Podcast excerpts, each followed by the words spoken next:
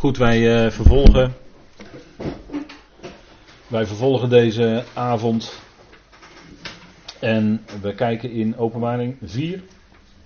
We hebben met elkaar gelezen Ezechiël hoofdstuk één. En dat ging er eigenlijk om. Ik heb dat wat snel voorgelezen zonder al te diep op de dingen in te gaan. Maar een aantal kenmerkende punten. Uh, punten van overeenstemming met uh, het visioen van uh, Johannes op Patmos in Openbaring. En daar zitten zeer treffende overeenkomsten in. En uh, eigenlijk zijn toch uh, uh, de meeste goede Bijbeluitleggers er wel met elkaar over eens dat dit gaat om hetzelfde gebeuren. Hè, hetzelfde heerlijkheid van de Heer. Uh, die, uh, die in beide gevallen gezien wordt. En dat het dus ook te maken heeft met uh, gericht. Hè. Nou, die uh, levende wezens zijn verbonden met de heerlijkheid van J W. Hè. En dat geldt ook voor de... Dat geldt ook voor de. Dat zijn dus de Gerubs. Hè. Um, als we even kijken met elkaar. Ook nog even in Ezechiël. Uh, naar uh, hoofdstuk tien. Dan springen we even gelijk door naar hoofdstuk tien. Ezechiël tien. Dan zien we daar dat.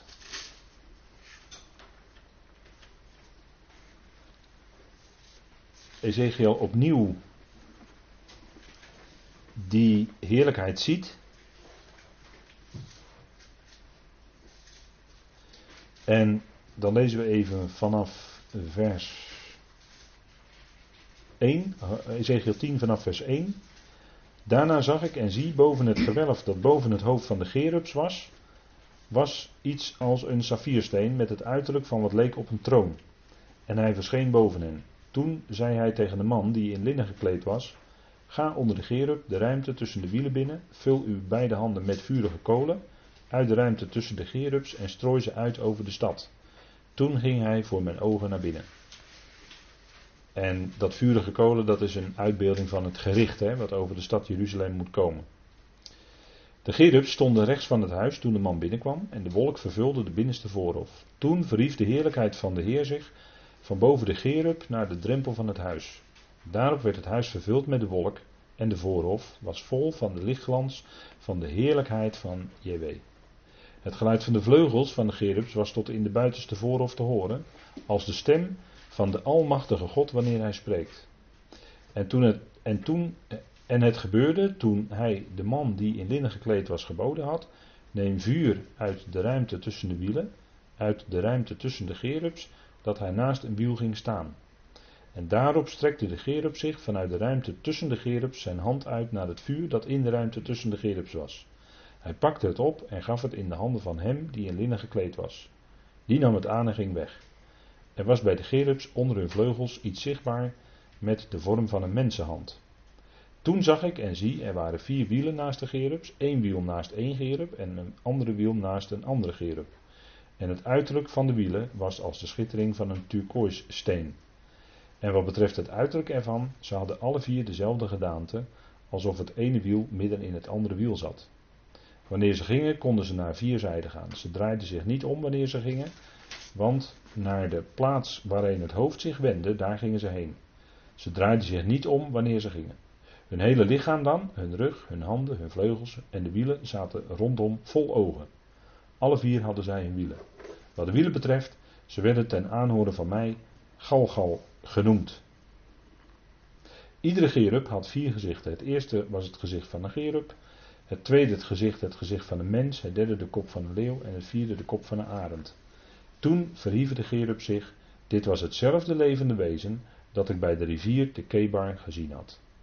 Kijk, en nu ziet u dat Ezechiël dus hier hetzelfde ziet als in hoofdstuk één. He, hier verwijst hij naar hoofdstuk één terug.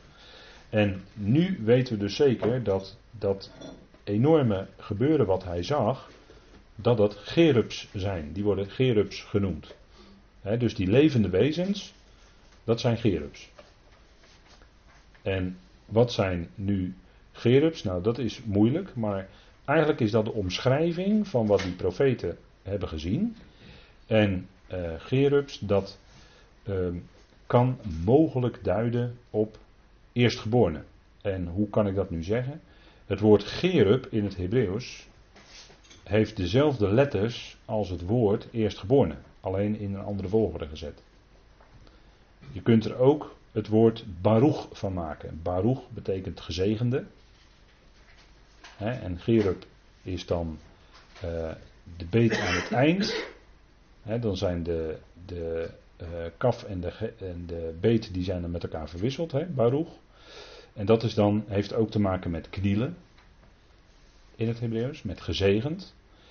En als je uh, het hebt over de Bichur, de Bichur, dat is de eerstgeborene. Dat zijn ook precies dezelfde letters.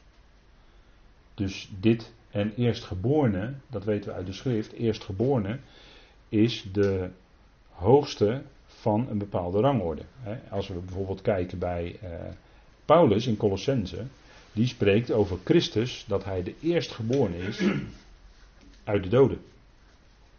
En dat hij ook de eerstgeborene is van de schepping.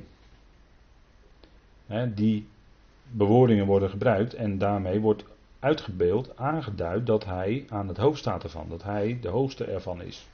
Nou, deze Gerubs, we hebben al gezien dat zij uh, wijzen naar uh, de hoogste van bijvoorbeeld de wilde dieren, de tamme dieren, de mens die heerst over de dieren. Dus het verwijst steeds naar uh, regering, hoofd, heerschappij. En dan is er wel degelijk een, verbo- een verband ook met dat woord eerstgeborene. En dat is, dit is even vanuit het Hebreeuws benaderd, hè. En het woord Gerub is natuurlijk ook een Hebreeuws woord. Nou, we gaan nog even wat verder kijken naar die Gerubs, waar, waar die voorkomen. En u kunt ze later, kunt u dit allemaal rustig vanaf de dia overnemen hoor. Dat is echt, uh, het staat er gewoon allemaal op, dus uh, u kunt dat later allemaal zelf uh, checken. Maar uh, het woord, de Gerubs en... We weten nu wat die Gerubs zijn eigenlijk vanuit Ezechiël één. En die Gerubs die bewaakten de toegang tot het geboomte van het leven. En nu wil ik er toch even op wijzen dat dus die Gerubs verbonden zijn met de heerlijkheid van de Heer. Dat hebben we gezien hè, in, in uh, Ezechiël één. Nee, we, we zagen die enorme beschrijving van die Gerubs. En daarboven was de gedaante van de heerlijkheid van de Heer. Dus het is verbonden met de heerlijkheid van de Heer. Dus de Heer zelf. Hè, de Heer Jezus Christus werd zichtbaar. Nou, kijk, die Gerubs die bewaakten, laten we even opzoeken met elkaar, in Genesis drie. Toen de mens verdreven was uit de hof. En de hof, dat weet u, hè, dat is in Mesopotamië. Dat was echt niet de hele aarde hoor. Niet de hele aarde was toen een paradijs. Nee.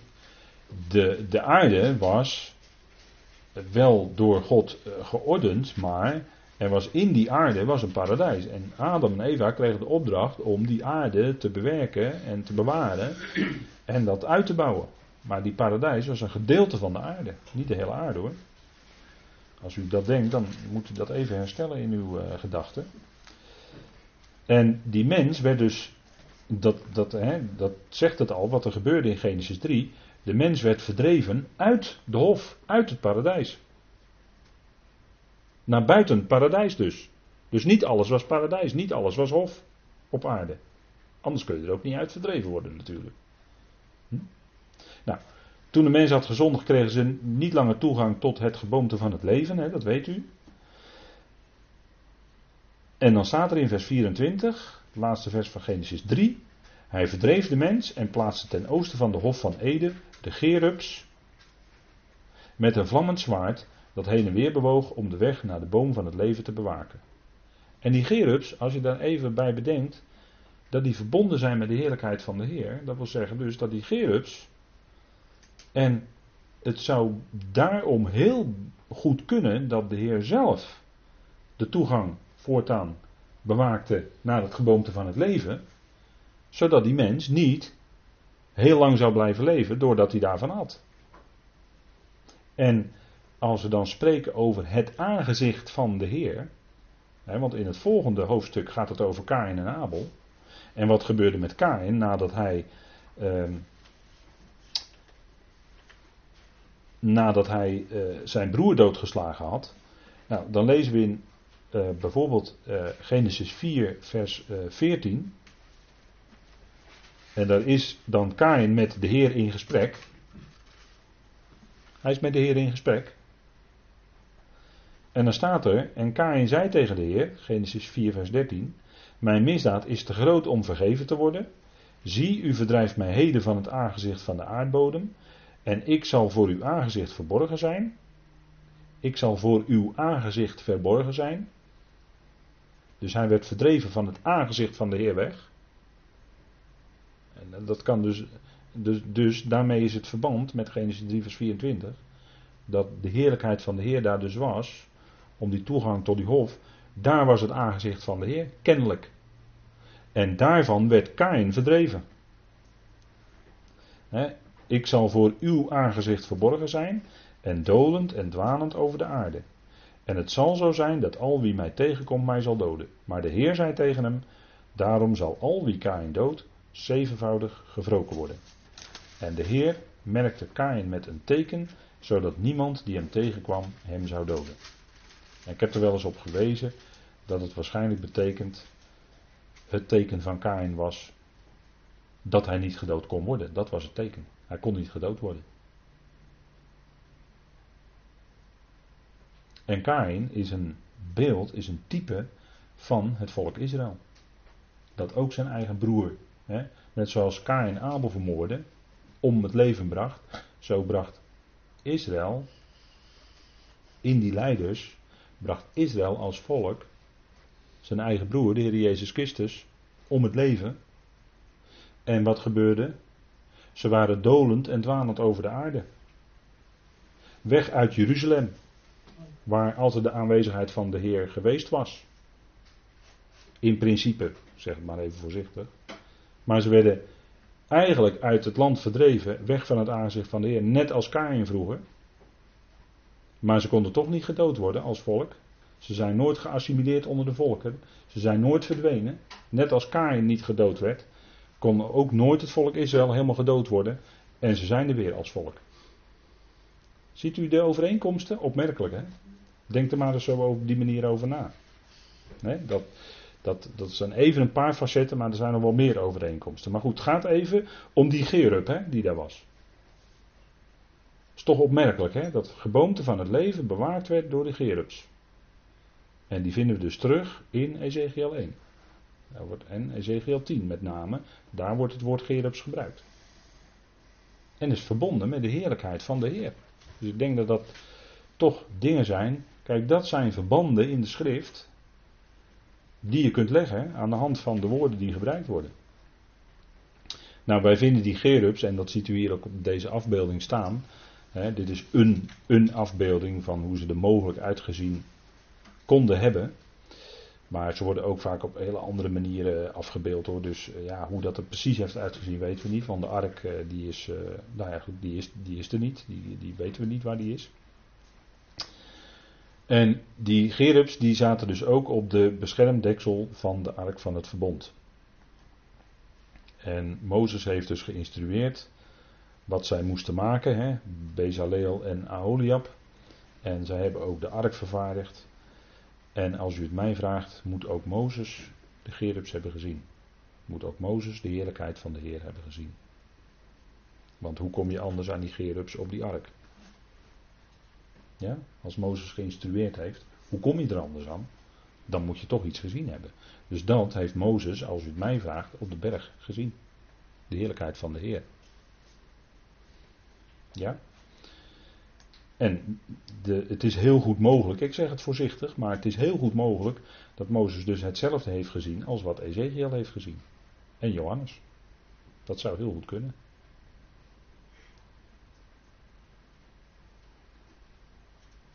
In ieder geval heeft hij hemelse dingen gezien, want Hebreeën zegt, Hebreeën zegt dat de ark, of dat de hele tabernakel een weerslag is van het hemelse.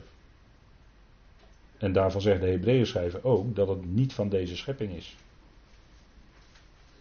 En Mozes moest instrueren, die hele tabernakeldienst, naar wat het, het voorbeeld wat hem getoond was op de berg. Dus Mozes heeft de hemelse dingen gezien. En daarvan is een weerslag terug te vinden in die hele tabernakeldienst. Dus ook in de ark. Want dat, hoort er, dat is de kern van de tabernakel eigenlijk. Het wezen. En dat dan bij die Gerubs op die tabernakel ook de heerlijkheid van J W rustte. Ja, dat zegt dus heel veel, hè. Want vergelijk dat dan maar eens met het visioen van Ezechiël. Dan heb je die Gerubs en daarboven de heerlijkheid van J W. Van de Heer. Ziet u? Dan krijgt u, nu krijgt u wat verbanden door, hè, die met, dingen die met elkaar te maken hebben. Dan ga je meer het totale plaatje zien. Nou, we hebben dan, uh, die Gerubs werden overal afgebeeld. Hè, die moesten overal afgebeeld worden in het tabernakel en in de tempel. Hè. Op de gordijnen waren ze te zien, in de voorhang, hè, overal. En de Heer sprak van tussen de Gerubs. Hè. Op de ark, op het deksel van de ark, tussen de Gerubs, daar sprak hij. Dat is dus de kern. Daar draaide de hele tabernakel en de tempel om, dat de Heer daar was en sprak. En dan ziet u hoe belangrijk het woord van God is. Wat hij spreekt. Dat staat dus centraal in de tempel en in de tabernakel. He, zoals ook de woorden van J W bewaard werden in de ark. He, wat in stenen uitgehouden was. Gegrift. Die woorden die werden bewaard in die ark van het verbond. Dus het woord, de onderwijzing van God, centraal. Hè? Dat is het centrale gegeven. En dat zou daarom ook het centrale gegeven in ons leven moeten zijn. De woorden die God spreekt, dat is voor ons als gelovigen hetgeen waar het om draait. Want daarin onthult God, openbaart God wie hij is. In zijn grootheid en heerlijkheid. Hè? Dus het woord van God. En daarom, ik heb ook wel eens gezegd, van kijk... Uh, onderschikking aan God is altijd onderschikking aan zijn woord. Dat kan, kan je nooit los van elkaar zien. Je kunt niet zeggen ik onderschik me aan God en ik onderschik me niet aan wat er staat geschreven. Dat kan niet. Je kunt niet God en zijn woord, God en zijn woord zijn niet los van elkaar verkrijgbaar. Om het zomaar te zeggen. Even heel simplistisch gezegd misschien. Maar uh, als je onderschikt aan God, dan onderschik je aan zijn woord. Dat is, dat is één plus één. En... Uh, daarom is het woord is ook het centrale in het tabernakel. En dat is ook de heerlijkheid. Hè? Het woord wordt ook bewaard in de hemelen. Hè? Staat in de psalmen. Nou, um, het woord, toen de ark kwam bij de Filistijnen. Toen kwamen dus ook die, die Gerubs daar. En uh, die mochten... Ja, dat, dat gaf allerlei problemen natuurlijk. Uh, maar... De, ze, ze, de ark werd bij gelegenheid gezet op een kar, hè, met wielen. Dat was eigenlijk niet echt de bedoeling. Uh, maar als ze, zodra ze van die kar afgehaald zouden worden, zouden ze door de priesters gedragen moeten worden. Maar dat gebeurde niet, want die, die ark die dreigde eraf te vallen. En uh, Uza die wilde, dat, die wilde dat opvangen en hij stierf ter plekke. Waarom? Omdat de priesters dat hadden moeten doen. En niet Uza. En zo, zo belangrijk is die, uh, is die ark en die Gerubs daarmee verbonden. En het woord vooral, hè. Nou, we zien die Gerubs ook bij de tien wasvaten. Hè. Ik loop maar even het rijtje af wat u op de dia ziet. Hè, in Eerste Koningen zeven zien we bij de tien wasvaten ook die Gerubs. En in de tempel van Salomo zijn ze ook rijk vertegenwoordigd. Hè, dat zijn allemaal tekstplaatsen, Koningen, Kronieken die u zelf kunt nalezen. En, in de, en dat geef ik er even bij dan. In de tempel die door Ezechiël beschreven wordt, in Ezechiël veertig tot achtenveertig, zijn die Gerubs een stuk minder aanwezig. Terwijl ze juist in de tabernakeltempel overvloedig aanwezig waren, Gerubs, als afbeeldingen, zijn ze in die tempel van de duizend jaar van Ezechiël, zijn ze veel minder aanwezig. Nou goed, dat even over de Gerubs. Hè? Dus, als we dat nu met elkaar verbinden, hè, als we even denken aan die levende wezens of dieren uit Openbaring, Openbaring vier. En het blijken, dat blijken dus Gerubs te zijn. Hè, of die worden in het Oude Testament in de Tanach aangeduid als Gerubs. Die hebben dus te maken, volgens Openbaring vier, met de dieren op het land en in de lucht. Hè, er wordt verwezen naar dieren op het land en in de lucht. Hè, dus de os, de leeuw en de arend of de gier. Uh, in de lucht, maar niet het kruipend gedierte. Niet het kruipend gedierte, want ze worden in de hemel gezien, verbonden met de troon, Maar niet het kruipend gedierte, want het kruipend gedierte, wat is daarvan, wie is daarvan de baas? Dat is de slang. Dus die worden, die, daarom wordt er geen slang gezien, want ja, de slang heeft uh, weinig te maken met de troon van God, hè? Heel weinig. En de slang die wordt dan in de Openbaring ook aangeduid als de draak van de eindtijd. Hè? En de draak is wat symboliseert de religieuze, uh, ja, de religieuze macht, zeg maar. Daar heeft ermee te maken, de religieuze machten. En die worden natuurlijk ook aangezet door de tegenstander. Vandaar dat die aangeduid wordt als een grote draak in de eindtijd. Ja, dan gaan we even verder. En we zien later in Openbaring, in Openbaring vier en vijf, zien we ook het lam verbonden met de troon. Dus opnieuw een uitbeelding, hè, met een dier, een lam, wordt de Heer aangeduid. Hè. En als we dat dus allemaal op een rijtje zetten, dan zien we eigenlijk dat er sprake is van symboliek. Wat Johannes zag waren natuurlijk geen letterlijke dieren. Want hij zag ook een lam staande als geslacht. Als aanduiding van de Heer Jezus Christus. Dus dat wil zeggen, dat zijn symbolen van... En daar moet je dus met de schrift eronder achter zien te komen wat dat te betekenen heeft. He? Dus Openbaring vier, vijf is symboliek, hè? Heel veel symbooltaal. En dat, is, dat maakt het tot een geweldig moeilijk geheel.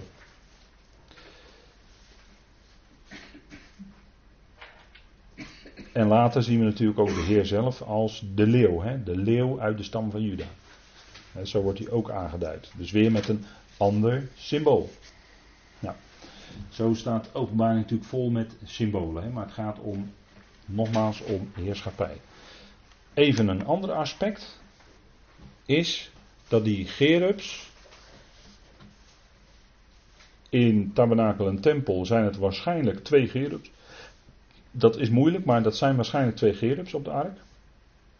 En die hebben twee vleugels dus, ieder. Twee Gerubs met ieder twee vleugels. In Ezechiël hebben ze vier vleugels. En in de Openbaring hebben ze zes vleugels.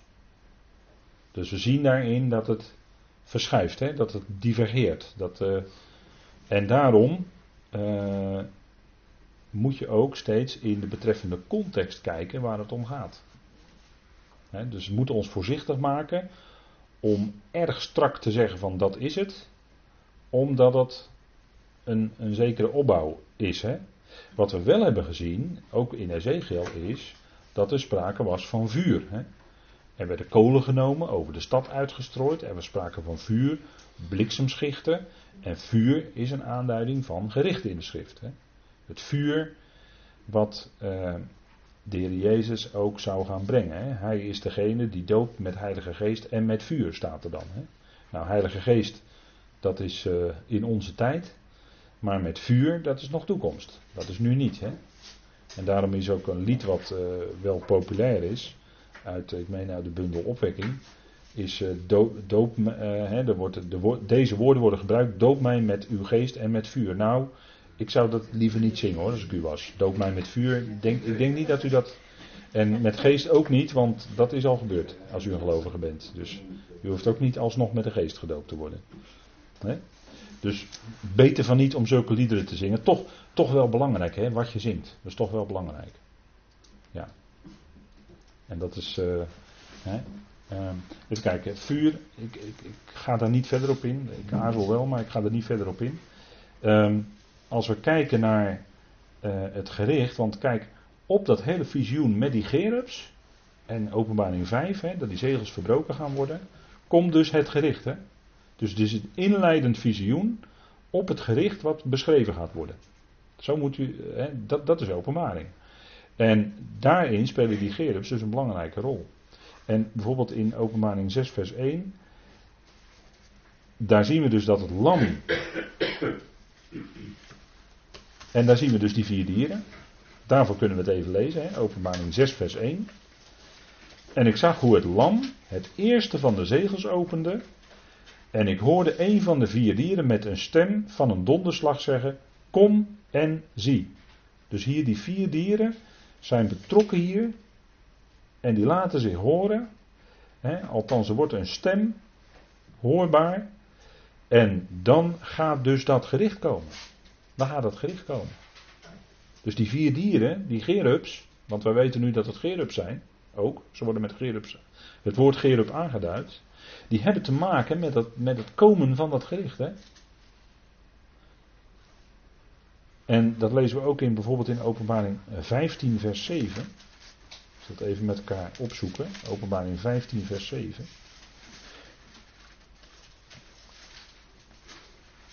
En er staat: en een van de vier dieren gaf de zeven boodschappers. Ziet u? Eén van de vier dieren gaf de zeven boodschappers zeven gouden schalen, gevuld met de toorn, wij zeggen dan verontwaardiging van God, die leeft tot in alle eeuwigheid. Ziet u? Vier dieren, Gerubs, verbonden met gericht.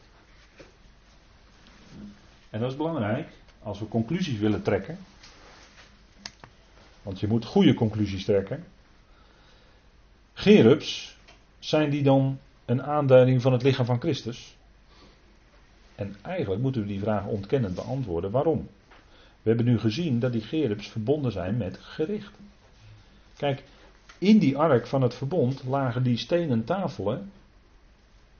Die, spraken, die zeiden iets over het gedrag van de mensen en in een veroordelende zin. Hè? Gij zult niet, gij zult niet. En als je het wel doet, dan zou de veroordeling van de Torah op je komen. Dus die hele Torah, dat oude verbond, had een veroordelende werking, gericht. En wat is nu de, de functie van de gemeente? Wat is de bediening van de gemeente? De bediening van de gemeente is om genade uit te delen. Genade en verzoening bekend te maken. In de komende tijden. Nu al. Maar ook in de komende tijden aan de hemelse machten en krachten. Dat is de bediening van de gemeente. Bediening van de gemeente is niet gericht. Maar is het verkondigen, het uitdragen van genade. En daarom zou ook onderling, zeker in de gemeente onderling, zou genade datgene moeten zijn wat de boventoon voert. Hè? En elkaar genade schenken, zegt Paulus toch? In Efeze vier en in Kolossenzen drie. Elkaar genade schenken.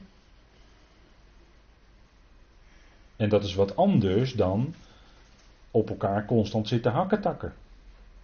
En dat is wat anders dan je steeds maar verzetten tegen wat gesproken wordt in de gemeente.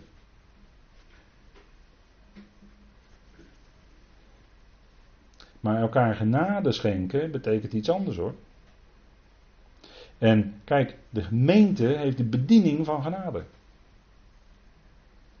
En dan vraag je soms af, waarom gelovigen dan onderling zo ongenadig met elkaar omgaan? Dat vraag je wel eens af. Nee, maar, maar waar gaat het om? Wat is nou de vrucht van de geest? De vrucht van de geest is toch liefde en daar zit eigenlijk alles in. Zijn we mee bezig met de Galatenbrief. Uitgebreid met de vrucht van de geest. He, dat zou de vrucht van de geest zijn. Dat zou onderling functioneren in de gemeente. Die vrucht van de geest.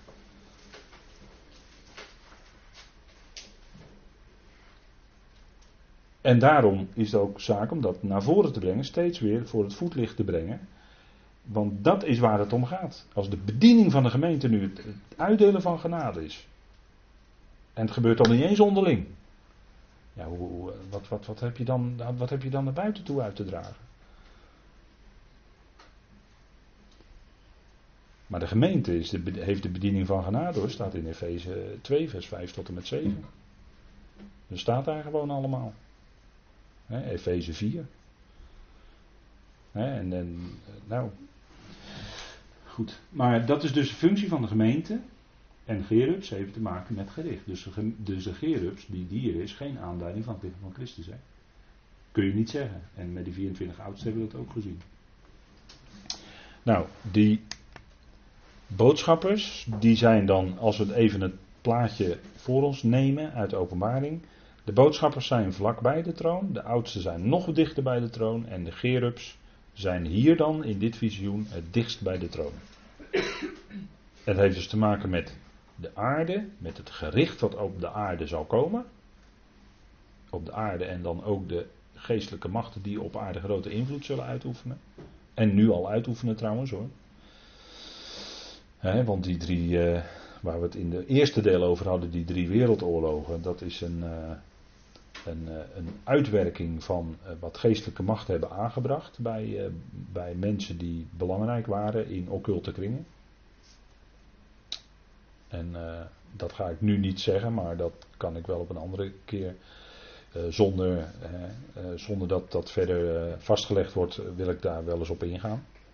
Maar uh, geestelijke machten hebben dus invloed op belangrijke mensen. En die belangrijke mensen achter de schermen hebben zo weer een hele grote invloed op hoe de politici gaan. Hè? Die, die lijntjes worden daar uitgezet. En die politici die lopen aan de leiband van. Zo gaat dat in de wereld. En die Gerubs die zijn dan verbonden met de verlossing van de aarde. Want die moet zowel politiek als religieus verlost gaan worden. En er moet gericht komen. Want er komt een crisis en de, de, de zaken gaan zo enorm opstapelen. In de, in de eindtijd, om het zo maar te zeggen. Dat gebeurt nu al, maar dat gaat straks nog, nog erger worden. En dan moet die verontwaardiging van God, die moet gaan komen. Daar moet gericht op komen. Dat moet gezuiverd worden. En pas als dat weggezuiverd is, dan kan er een tijd van heerlijkheid hier op aarde ook aanbreken van uh, de duizend jaar. En dan zal Christus ook als de Messias regeren, uh, hè, als de koning van de koningen en de heer van de heren. Dat gaat, dat gaat allemaal wel komen, maar er gaat dus die crisis die uitgebreid in de Openbaring beschreven wordt aan vooraf. Dus die gerichte zal de aarde verlossen voor een behoorlijk deel van de slavernij van het verderf. Niet helemaal, maar wel voor een behoorlijk groot deel. En de Gerubs die leiden dan de aanbidding. Hè? Heilig, heilig is de Heere God, de Almachtige. Hè? De Pantocrator staat er dan in het Grieks. De Pantocrator, hè? De Almachtige. Hij die alles, alle macht heeft. Die alles in zijn hand heeft. En dat is het geweldige. Hè? En, en dan wordt die naam van J W wordt vertaald hier. Want hij wordt aangeduid als degene die was, die is en die komt. Hè? J W, de naam J W vertaald. De Hebreeuwse naam J W vertaald hier in het Grieks uitgeschreven. Die was, die is en die komt. Nou, geweldig hè, wat hier gezegd wordt over God. En dan als uh, afsluiting zien wij hier dat dus de dieren heerlijkheid, eer en dank brengen aan hem die op de troon zit. En die leeft, hè? Hij is de levende in de eonen van de eonen. Nou, wat, uh, hè, er staat niet in alle eeuwigheid, maar letterlijk staat in het Grieks in de eonen van de eonen. En wat is dat dan? Nou, dat zijn die laatste twee tijdperken, dus de duizend jaar en daarna de nieuwe hemel en de nieuwe aarde. In die tijd zal hij zich als de levende betonen aan de schepping. Je hoeft niet van God te zeggen dat hij leeft, want God leeft per definitie altijd. Dus dat hoef je niet te zeggen. Maar hij betoont zich hier, de levende, in die komende eonen aan de schepping. Door de Heer Jezus Christus uiteraard. Dat is de, de betekenis van die uitdrukking. Hè? Hem die op de troon zat, de levende. Hè? De levende God. En dat is ook altijd een aanduiding tegenover de afgoden. Hè? De levende God, als dat in het Oude Testament met name gebruikt wordt. Dan is dat een aanduiding van hij is de levende God van Israël. Tegenover alle andere afgoden. Hè, en veel groter. Want die, al die afgoden zijn niets. En hij is de levende. Nou, die, dat zijn de goede eonen, om het zo maar te zeggen. De eonen van de eonen, de laatste twee. Waarin het goede van God de hoofdrol speelt. En dat is dus na die drie waarin het kwaad een grote rol speelt. Hè. Maar die crisis, die overgang van die boze eonen, kwade eonen, naar die goede. Daar zitten wij dus heel dicht tegenaan, hè, die enorme crisis. Dus we leven een hele bijzondere tijd. En daarom is het denk ik goed om het boek Openbaring met elkaar te bestuderen. Dat is de tijd en moeite wel waard, denk ik. Hè. En uh, het loont altijd de moeite en het is altijd zinvol om ook... Uh, ook ook hè, de hoofdmoot in ons leven is natuurlijk de brieven van de apostel Paulus, de evangelie van Paulus. Daar gaat het allemaal om voor de gemeente. Hè, daar draait het om, de evangelie van Paulus. Wat we mogen naspreken in de gemeente. Wat wij niet op onze eigen manier uitleggen in de gemeente. Maar wat we mogen naspreken in de gemeente. Dat doen we ook. We spreken het na. Meer niet. Hè? En daar gaat het om. Dat is de hoofdmoot. Maar daarnaast geeft ook de studie van het profetisch woord een uitzicht en een verwachting op die grote God, van die grote God, die het alles in zijn hand heeft. En die dat hele plan ook zal uitvoeren, ook dwars door enorme gerichten heen. Maar naar zijn hand zet en zijn plan zal uitvoeren. En uiteindelijk ook tot een goed einde brengt. Hè, tot zijn einde brengt. En dat is een goed einde. En dus dat is de waarde van het profetische woord. Het richt onze blik op hem. Het geeft verwachting, uitzicht op hem die alles in zijn hand heeft. Nou goed, tot zover vanavond. Zullen wij de Heer danken. Vader, wij danken u dat we vanavond weer een moment stil konden staan bij uw woord. Het profetisch woord, Vader. De onthulling van uw Zoon, Jezus Christus. En dan is het alle moeite waard, Vader, als het gaat om uw Zoon. Vader, dan, dan willen we weten hoe het zit. Dan willen we weten wie Hij is. Want Hij is onze redder. Hij is ons hoofd. Hij heeft alles voor ons overgehaald. Vader, dank u wel. Dank u wel dat u Hem inzet in uw plan. Samen met ons als gemeente. Om dat hele plan tot, tot voltooiing te brengen. Vader, opdat u uiteindelijk alles in alles zult zijn. Vader, het is eigenlijk bijzonder, heel bijzonder dat we ons zo kunnen verdiepen in uw woord. En zo diep daarin gaan. Vader, dank u wel dat u dat geeft. Dat u ons daartoe de mogelijkheden geeft. Vader, want we hebben niets van onszelf, maar het is alles van u. Voor zover we bekwaam zijn tot iets, is onze bekwaamheid uit u. Het is uw werk. Vader, dank u wel dat u ons geloof schenkt. Vader, en mag dat geloof zich verder verdiepen en opbouwen en versterken. Vader, dank u wel dat u ook dat geeft. Vader, dank u wel dat we zo ook vanavond weer in alle rust met elkaar aan deze dingen mogen denken. Hiermee bezig mogen zijn. Dank u wel, Vader, dat te midden van een tijd waarin, te midden van een wereld waarin zoveel op zijn kop gaat en op zijn kop al is gezet. Vader, dat wij in alle rust daarna mogen zien en wel bewogen mogen zijn met die wereld, daarvoor bidden. En ondertussen weten dat u het uitwerkt naar uw plan, Vader. Dat het niet buiten u omgaat. Dank u dat we die heerlijke zekerheid in ons hart mogen koesteren. Vader, dank u wel dat u nabij bent en dat u ook zo vanavond wilde geven. Vader, en mag daardoor iets in ons hart gesterkt worden, gelegd worden, dat een lofprijs en aanbidding voor u geeft. Vader, dank u wel daarvoor. Dank u wel voor uw liefde, goedheid en trouw elke keer weer. We danken u voor de verbondenheid met elkaar, in u, in uw woord. Vader, we danken u voor alles wat u ons geeft, in de machtige naam van uw geliefde Zoon. Amen.